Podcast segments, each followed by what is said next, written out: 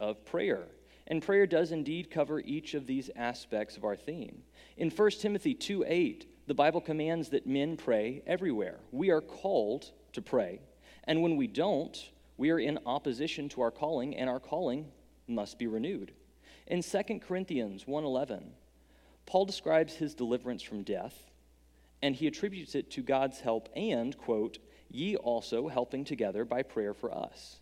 The church's character and testimony of fervent prayer was so much that Paul didn't had, he didn't doubt whose prayer helped him. He knew exactly who was praying for him. And if we are not a church that is known as being a praying church, we also need to renew our character. Finally in Philippians 1:19, when Paul is having a rough go of it, he says, "For I know that this shall turn to my salvation through your prayer and the supply of the spirit of Jesus Christ." These people in Philippi were so committed to prayer that Paul didn't tell them, like he told many other churches, Brethren, pray for us, but rather, I know you people are praying for me. Out of all the churches I know, I know you guys are praying for me. Now, can anyone say that about us? If we weren't texting people telling them we were praying for them, could they know of a certainty that Paul did that we were, in fact, praying for them?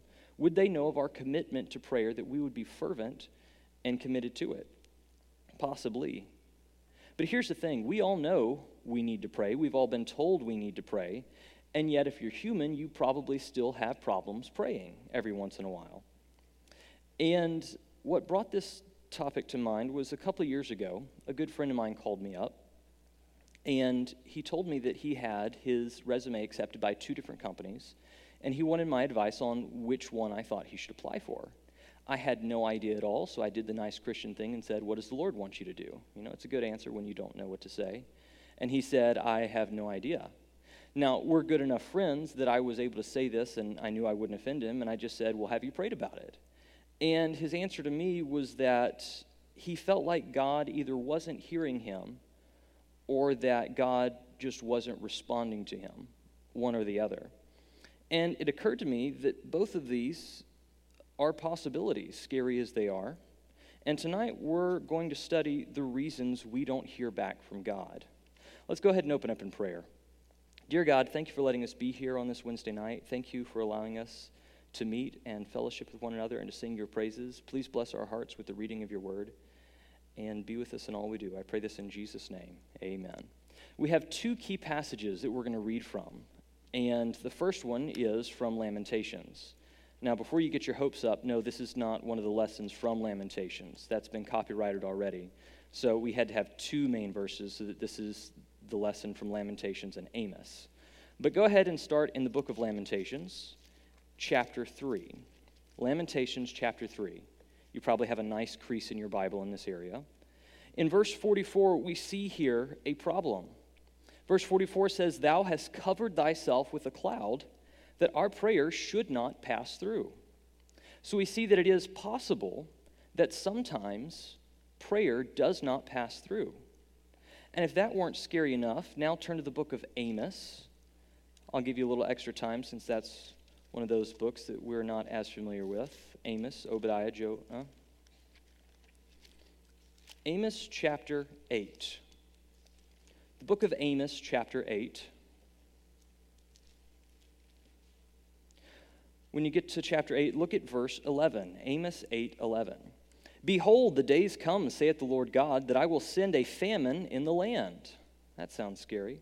But not a famine of bread, nor a thirst for water, but of hearing the words of the Lord. So we also see that it's possible that sometimes we don't hear the answer from God. So we see two issues, both that result in the same problem. In Lamentations, we find that the problem is that the prayers are not getting through to God. And in Amos, we see that sometimes the problem is God's response isn't being picked up by us. And either one of these issues is enough to create a famine in your life for hearing the words of the Lord. Now, living in the country we do, we're not as familiar with famines outside of a book or a Wikipedia article. I know it kind of got rough in April, May of last year for a small period of time. I couldn't find yeast or bread flour, but all I had to do was just drive to Pedal to the discount grocery store and buy a pound of yeast and 25 pounds of bread flour. It wasn't a famine. I could just get it from somewhere else. And here, where we live, you've got a grocery store. And if they don't have it, you can go to the convenience store. And if they don't have it, you can buy it online and wait five to eight business days and it'll come to you. We don't understand the concept of a famine as it pertains to food and water, and we can praise the Lord for that.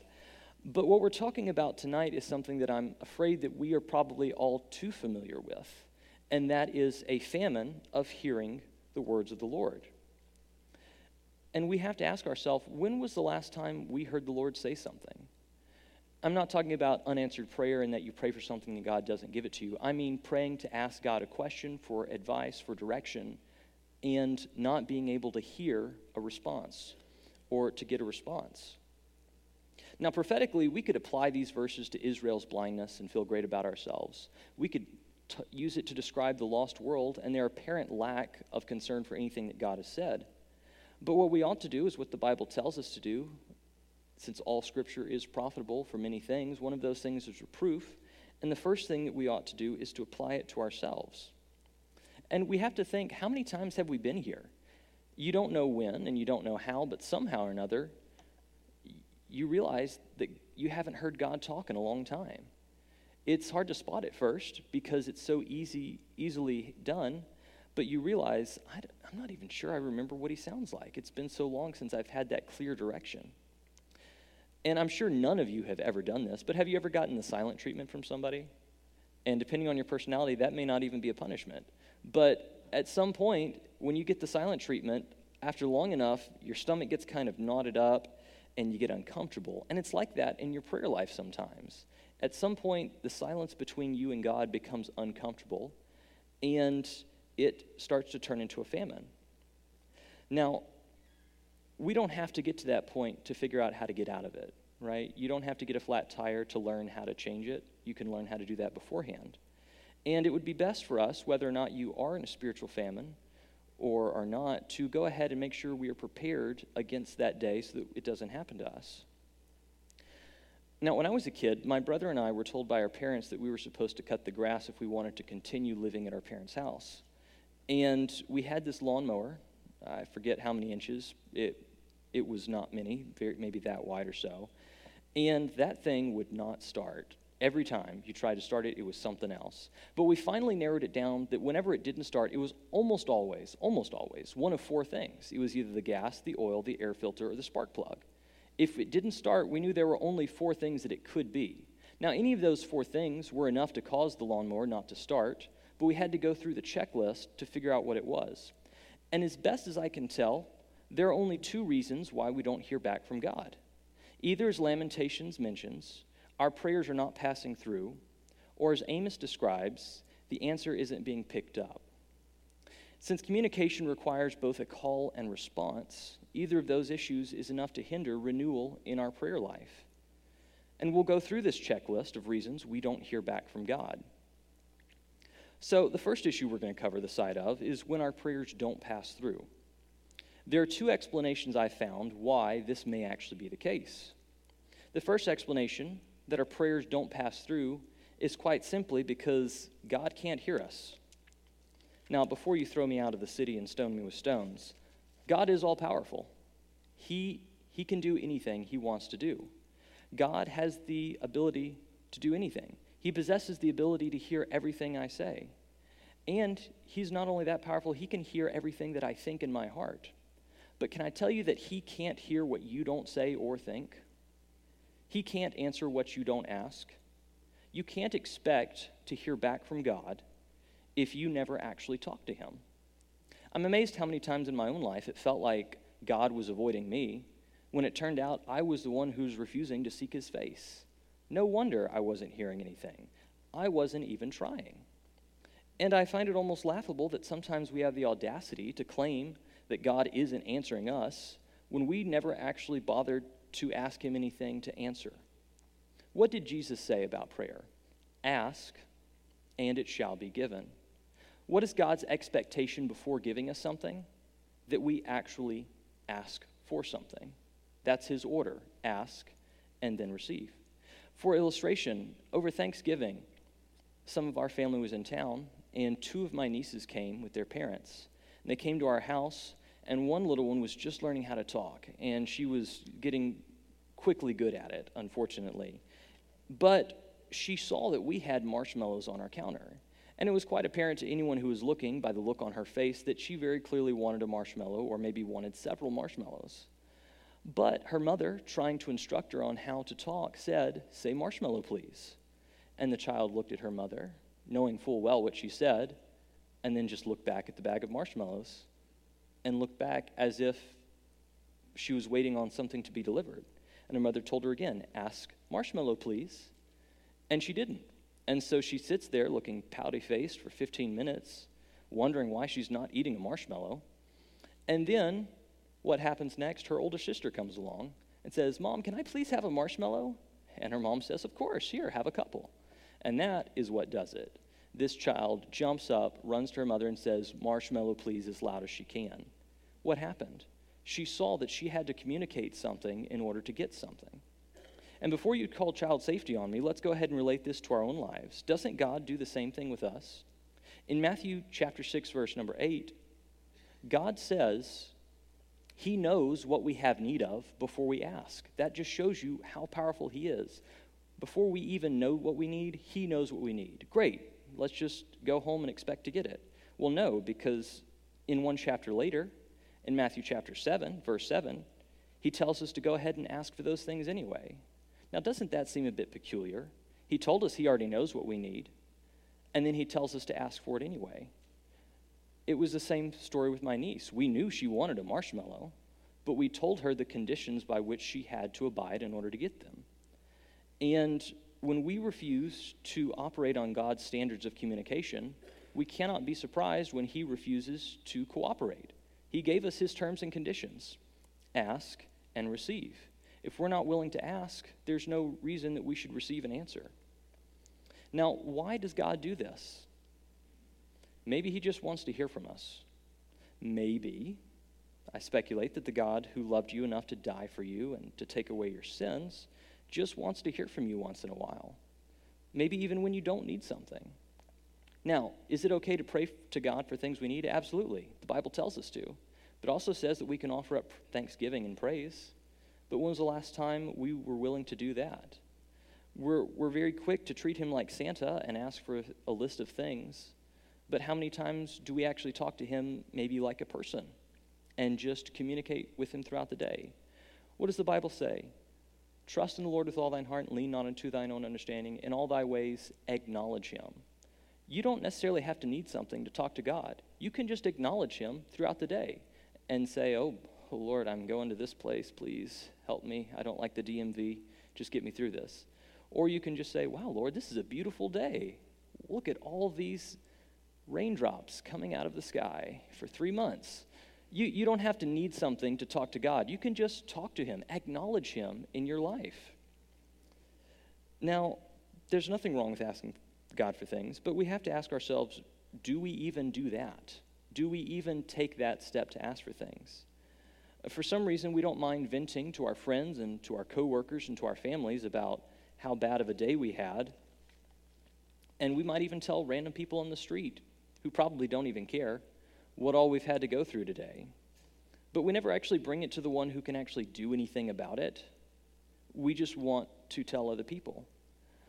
But God is the only one who probably cares as much as you would want somebody to care about any story you tell. The Bible says plainly in Matthew 7 Ask, and it shall be given you. Seek, and ye shall find. Knock, and it shall be opened unto you. For every one that asketh receiveth, and he that seeketh findeth, and to him that knocketh it shall be opened. As Christians, good Baptists, sometimes we like to, to make a big deal of the whosoever's in the Bible, and that's a fine thing. We say, Whosoever shall call upon the name of the Lord shall be saved, and you get all the amens. Yeah, that whoso, I'm a whosoever, you're a whosoever. But then when the Bible says that every one that asketh receiveth, suddenly we start pumping the brakes. Well, it doesn't mean that. It's, it's talking about salvation only. Uh, that's a conditional statement. That, that doesn't refer to everyone or everything. And yes, I'm familiar with the prosperity preachers who, who abuse these verses and, and say that God made promises he didn't. But we can't take the opposite extreme and pretend this isn't in the Bible. This is his word, and he said, Everyone that asketh receiveth. And our first checklist off our list should be Did we ask? If we aren't receiving any information back from heaven, first we have to ask ourselves Did we even ask him anything to begin with? So if you're not hearing back from God, make sure that you actually asked him something. He's not too busy to listen to you, so why are we so busy that we can't talk to him? Okay, well, maybe that's not your problem. Maybe you are praying. You pray night and day, and you still don't hear back from God. You may have problems with prayer, but it's, it's not for lack of trying. You do pray. In that case, there's a second explanation for why your prayers don't pass through to God. It may actually be that God won't hear you. Now, you might be thinking, great, we just covered this point. He's gone crazy. No. How many times have you been in the class and you ask your teacher, hey, can I do this thing? And the teacher always, always, always says, I don't know, can you? Right? Can refers to the ability. God cannot hear what you don't say, but he can hear what you do say. However, sometimes he has the ability to choose not to listen to what he's hearing. He will not hear you. That is, he intentionally refuses to listen. It's a legal term. If you go to court, there's a judge. And if you appear before the judge, he will, as they say, hear your case. But if he doesn't think this case is worth his time, he throws it out, and it is said that he will not hear it. So there are some conditions in which God will not hear us. That is not to say he can't, he has the ability to, but for some reason, he's choosing to dismiss them. You can go ahead and turn to the book of Psalms, Psalm 66. The book of Psalms is a great book about prayer. It includes prayers of those mentioned, it also includes information about prayer. And we see a very key piece of information about prayer in Psalm 66 in verse 18. The Bible says in Psalm 66 18, if I regard iniquity in my heart, the Lord will not hear me. Now, the Bible, again, it doesn't say that he cannot hear you, but that he will not. He is choosing not to listen to you. Why? If I regard iniquity in my heart.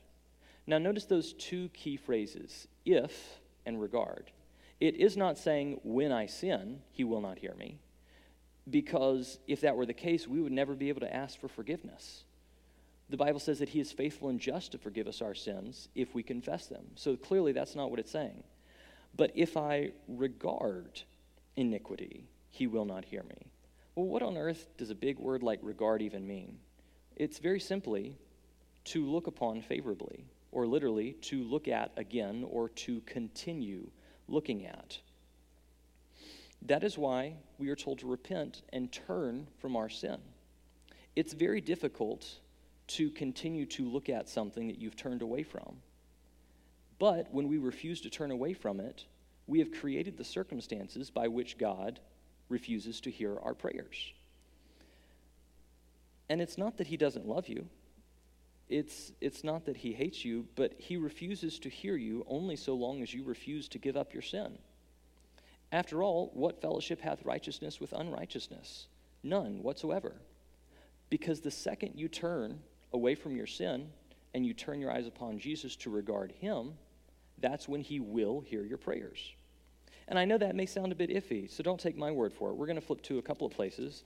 Go ahead and turn to the book of James. We'll see uh, a little bit more detail on this sort of a thing. What does it mean that God won't hear me? I don't know about all that. Well, go to the book of James. Hebrews, James, 1 Peter. The book of James, chapter 2, we see a very, uh, or the book of James, chapter 4, not chapter 2, chapter 4, we see a very familiar passage that we've probably all heard at some point or another. If you look at the very end of verse 2, we see the phrase, Yet ye have not because ye ask not.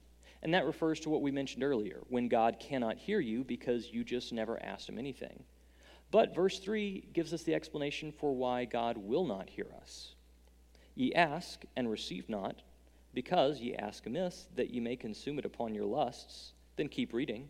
Ye adulterers and adulteresses, know ye not that the friendship of the world is enmity with God? Whosoever therefore will be a friend of the world is the enemy of God.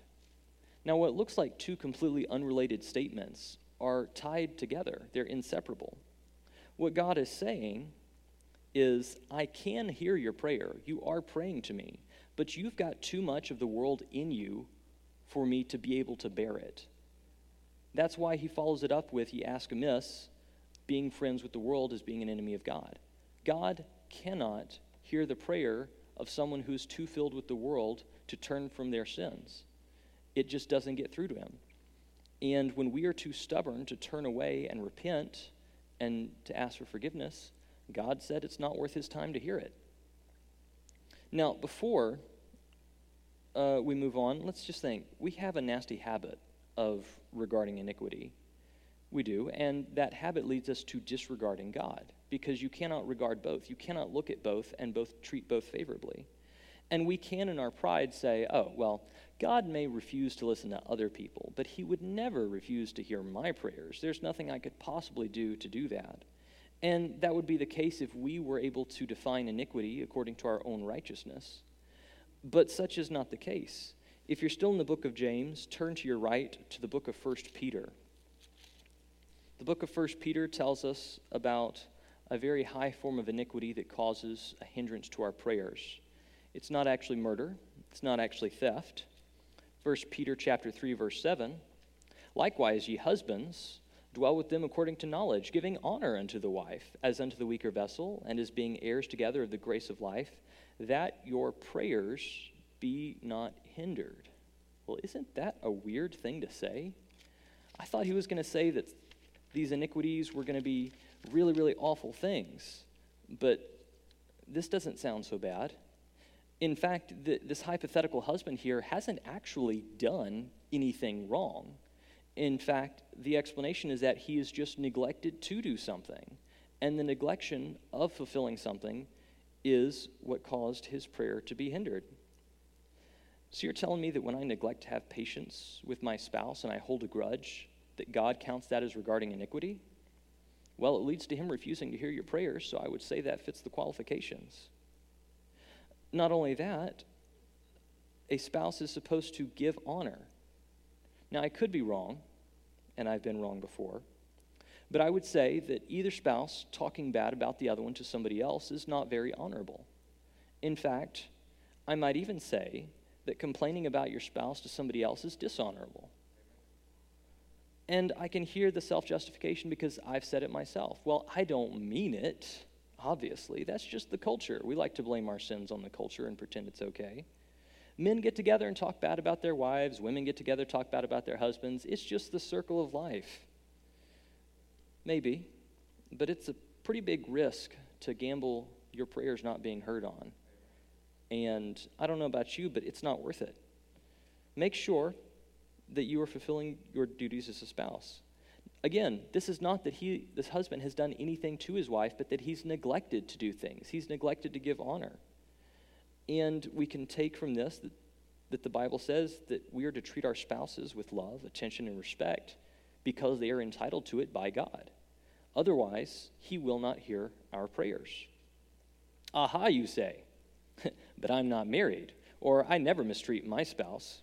That's okay, I've got something for you too. Turn to Matthew, the book of Matthew. The book of Matthew, we're going to go to chapter 5, and we're going to see some things that Jesus said. The book of Matthew, chapter 5, verse 23 and 24. Verse 23, we're picking up. Therefore, if thou bring thy gift to the altar, and there rememberest that thy brother hath aught against thee, Leave there thy gift before the altar and go thy way. First, be reconciled to thy brother, and then come and offer thy gift. We see in the Bible several times that prayer is referred to as something that is given to God and that is offered up to Him. And if we are to take that as the application in this context, we would say that if there's something wrong with somebody and somebody else, and it comes to that person's mind that God says, hey, uh, hold up on your prayers and go fix that real quick, and we'll get back to talking. Now, we see that big word there be reconciled to thy brother. That's a big word. Well, when you were saved, God, Jesus, reconciled your sin and he made things right between you and God the Father.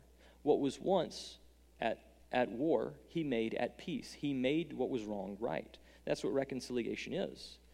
And if we take the Bible at face value in 2 Corinthians 5 19 to 20, the Bible says that we as Christians have been given the ministry of reconciliation. Now, we have a bus ministry, praise the Lord. We have an RU ministry, praise the Lord. We have all sorts of ministries, and we can praise the Lord for them. But do we have the ministry of reconciliation? Are we right with those around us? Now, Jesus said that we are supposed to be.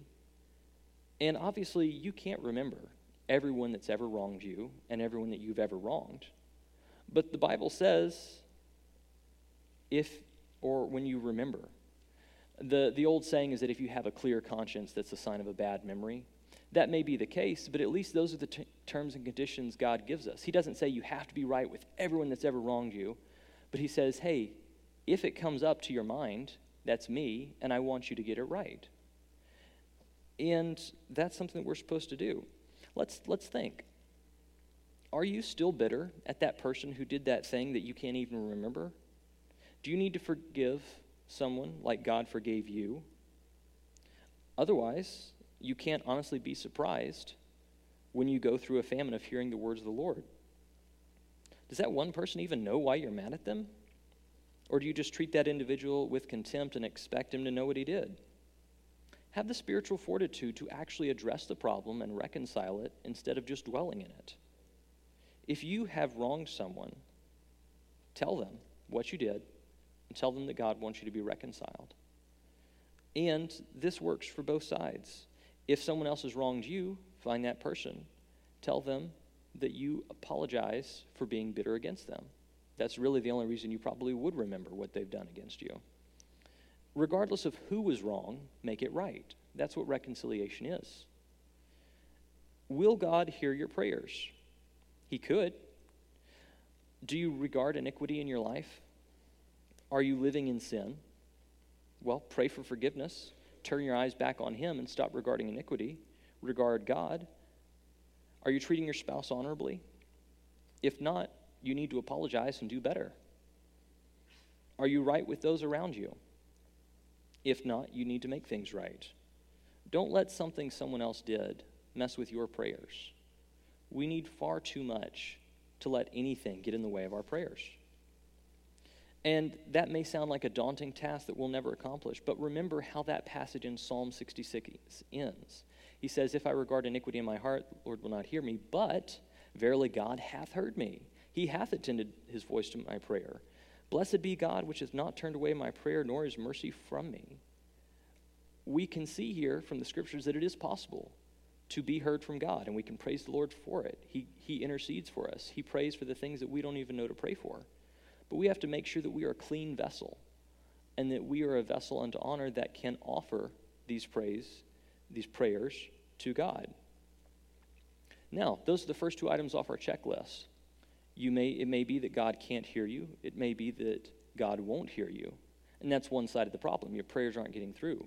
But maybe that's not the issue. Maybe your prayers are actually getting through, but you just aren't hearing the response. If that's the case, it might not be that God won't hear you, He will hear you, but it might be that you just won't hear God. That is, you are not listening. It reminds me of this one time there's a guy who went to the doctor and he says, Doc, my wife can't hear a thing I say. And the doctor says, How bad is it? And he goes, I don't know. And so the doctor says, Well, tell you what, when you go home, stand 20 feet away from her and ask her something. Don't let her see your lips, just ask her. If she doesn't respond, walk to 10 feet and ask her something. If she doesn't respond, get right next to her and ask her. And that way we can gauge and see how bad her hearing is. So man says, Man, that's a great idea. So he walks home and he stands about 20 feet away from where his wife is sitting and he says, Honey, what's for dinner? Nothing. Walks to 10 feet away. Honey, what's for dinner? Nothing. Gets right behind her and he says, Honey, what's for dinner? And his wife turns around and said, For the third time, we're having meatloaf. What's the problem there? He thought she wasn't talking, but the problem was she was, he just wasn't listening. And that's the case with us many, many times. Zechariah 7 8 tells us of this sad situation when people are wondering why God won't speak to them while actively choosing not to listen to him. In verse 8, it says, And the word of the Lord came unto Zechariah, saying, Verse 9, Thus saith speaketh the Lord of hosts. Then you drop down to verse 11. What, what was their response? What did they say to these words of the Lord that they were so desperately in need of? But they refused to hearken. That word hearken, the first four letters of that word are hear. To hearken is to hear. They refused to hearken, pulled away the shoulder, and stopped their ears that they should not hear.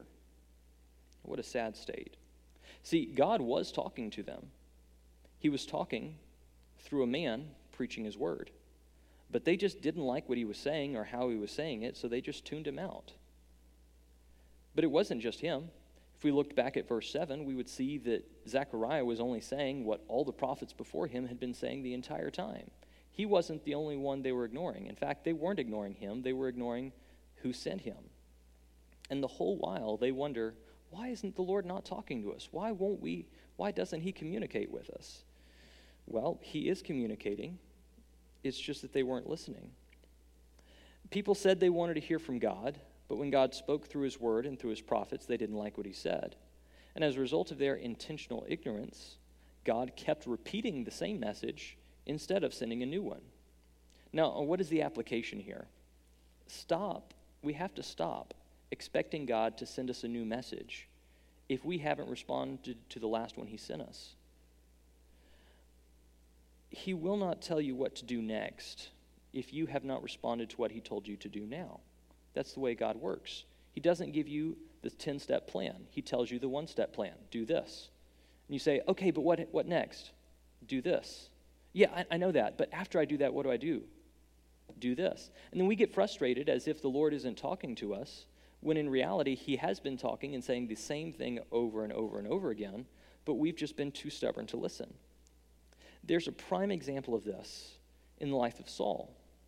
In 1 Samuel 15, we see the story of Samuel telling Saul everything that God wanted him to do. And God's instructions were to completely wipe out the Amalekites and their flock and destroy everything they had. Well, Saul could hear, but he wasn't listening because when Samuel came back, suddenly Agag is still alive, there's sheep over there, and the place isn't even completely torn down. And what does Samuel say to Saul? The exact same thing he told him beforehand. Did the Lord not say to you that you need to do this, do that, do the other? Why was Samuel saying that? Because the message hasn't changed. He still needed to complete what God wanted him to complete. And we see that that's the last time that Samuel talks to Saul until Saul goes to consult Samuel's spirit. And you might find it interesting that when Saul communed with the spirit of Samuel to ask for his advice way after Samuel had died, many years later, Samuel's response was, Because thou obeyedst not the voice of the Lord, nor executest his fierce wrath upon Amalek, therefore hath the Lord done this thing unto thee this day. Saul wasn't even asking about that. He was asking what to do about the Philistines. What do I do about David? And God's message to him was the exact same message he had sent them all those years ago. You should have wiped them out. You should have done it the way I told you to do it. And what happens? Saul still doesn't listen. He could have used this opportunity to say, you know what, if I do die, I need to at least make this right and fulfill what God told me to do all those years ago. But like he did before, he just wouldn't listen to what God said. And he never got a second message after that. So, how do we apply that to our lives? The Bible is very clear in Titus 1 3 that God hath manifested his word through preaching. The Bible is very clear in Romans 10 8 that his word is nigh unto thee, even thy mouth and thy heart. That is the word of faith which we preach. According to the Bible, a common way to hear God speak is through preaching, specifically preaching of the word. But how many times do we skip church and miss what God wanted to tell us? And then we have the audacity to say that God isn't speaking. Oh, He's speaking. He's always speaking. But are we listening? And then we have to go get counseling on something that was preached about many times, but just on a Sunday night or a Wednesday night, that we just didn't show up to hear. What happened? We weren't there to hear it. we can't blame God for not speaking if we won't even bother showing up to hear it. But let's say, for the sake of argument, that you show up to every service. You show up to every service. You come to church faithfully. You hear the man of God preaching the word about sin. And then you go home and you do nothing about it. And you go to, back to church Sunday night and he preaches on sin and you do nothing about it. And you go back Wednesday night and he preaches on sin and you do nothing about it. Well, at some point or another, you're just going to stop going to church because they always preach on the same thing. Always. They always preach on the same thing. Why? Because if we were listening, they wouldn't have to preach on it anymore. That's why. If you've heard a sermon twice, you ought to say, Lord, help me. I need to figure out whatever you're trying to tell me because this is kind of getting old, right? If you listen to what he's saying, he'll send you a new message. But if we ignore what God says, he's just going to continue telling us what he already told us. Furthermore, we see that if we take this a step further, Proverb 28 9 informs us that he that turneth away his ear from hearing, hear, ear from hearing the law, even his prayer shall be an abomination. And a similar passage is, is mentioned in Zechariah 7:13. Notice the precise wording in Proverbs. Not he that turneth away from doing, or he that turneth away from reading, but he that turneth away from hearing the law. When we refuse to listen to God long enough, God eventually refuses to listen. It's a cycle. If we refuse to listen to Him, He's going to refuse to listen to us, and we're way back at step two. Now we've got to get something right and stop regarding iniquity for Him to hear us. What do we do? We have to acknowledge what He's told us to do and do something about it. For example, there was a time in my life that I didn't really much care about what type of movie or TV shows I watched. And we all have some arbitrary standard that we set, and mine was pretty low. And, you know, it has profanity in it, but I know I'm not going to say those things. It, it can't hurt me. And I always thought that those people who talked about what shows not to watch in movies were just a little uptight. But I was watching one show, and one of the characters comes out, as the world says, and it bothered me. And, and so I actually prayed to God, and I said, God, I shouldn't be watching this. Uh, forgive me. And then the next thing you know, I'm watching something else. I say, well, adultery is just as bad as sodomy, and I really can't watch this either. And then the next thing you know, well, blasphemy is uh, one of the Ten Commandments, just like adultery. I can't really justify watching this either. What happened? You take one step and you listen to what God says, and then He tells you something else. And then you take another step and He gives you more information. And so rather than saying, well, I don't feel bad about what I watched, that's not a good thing. That means you're not listening. What you need to do is say, God, what am I watching? What am I listening to? What am I saying? And He might only tell you one thing, and that's fine because all you have to do is that one thing. And then when you do it, He'll tell you what to do next. It's a very simple process that we sometimes just refuse to cooperate with. So if you're not hearing from God, the problem isn't on His side you need to start listening to what he already said. Be at church, be in Sunday school, read your Bible regularly, be doers and hearers of the word, and see if God doesn't speak to you after that. So it may be that you won't hear God, but the last point may not be that you won't hear God, but that you just can't hear God. See, it might be that he's actually been talking for a while and you just can't hear what he's saying. You hear other people talk about hearing from the Lord, and you're like, these people are crazy. I haven't heard any voice audibly talk to me either. You'll learn to recognize the voice of the Lord when you're familiar with it. But, as we mentioned, God speaks through preaching, but preaching is foolishness to them that don't believe. Before you got saved, you were spiritually dead, and your spiritual condition kept you in darkness until one day the light of the gospel shined on your heart. And the moment of your salvation, when you asked God to save you, you were given a number of things, one of which was the Holy Spirit. And that's a really helpful thing to have for a number of reasons, specifically if you want to communicate with God back and forth. And 1 Corinthians 2:14 says, "But the natural man receiveth not the things of the Spirit of God, for they are foolishness unto him, neither can he know them, because they are spiritually discerned." What does that mean? It means that God is a spirit and they that worship him must worship him in spirit and in truth. But the fleshly carnal man cannot understand what the Spirit of God is saying. And so he needs the Holy Spirit as the adapter to allow him to communicate with him. And so if it's not that God can't hear you, and it's not that God won't hear you, and it's not that you won't actively refuse to listen to what God says. The only other alternative is that you can't hear Him.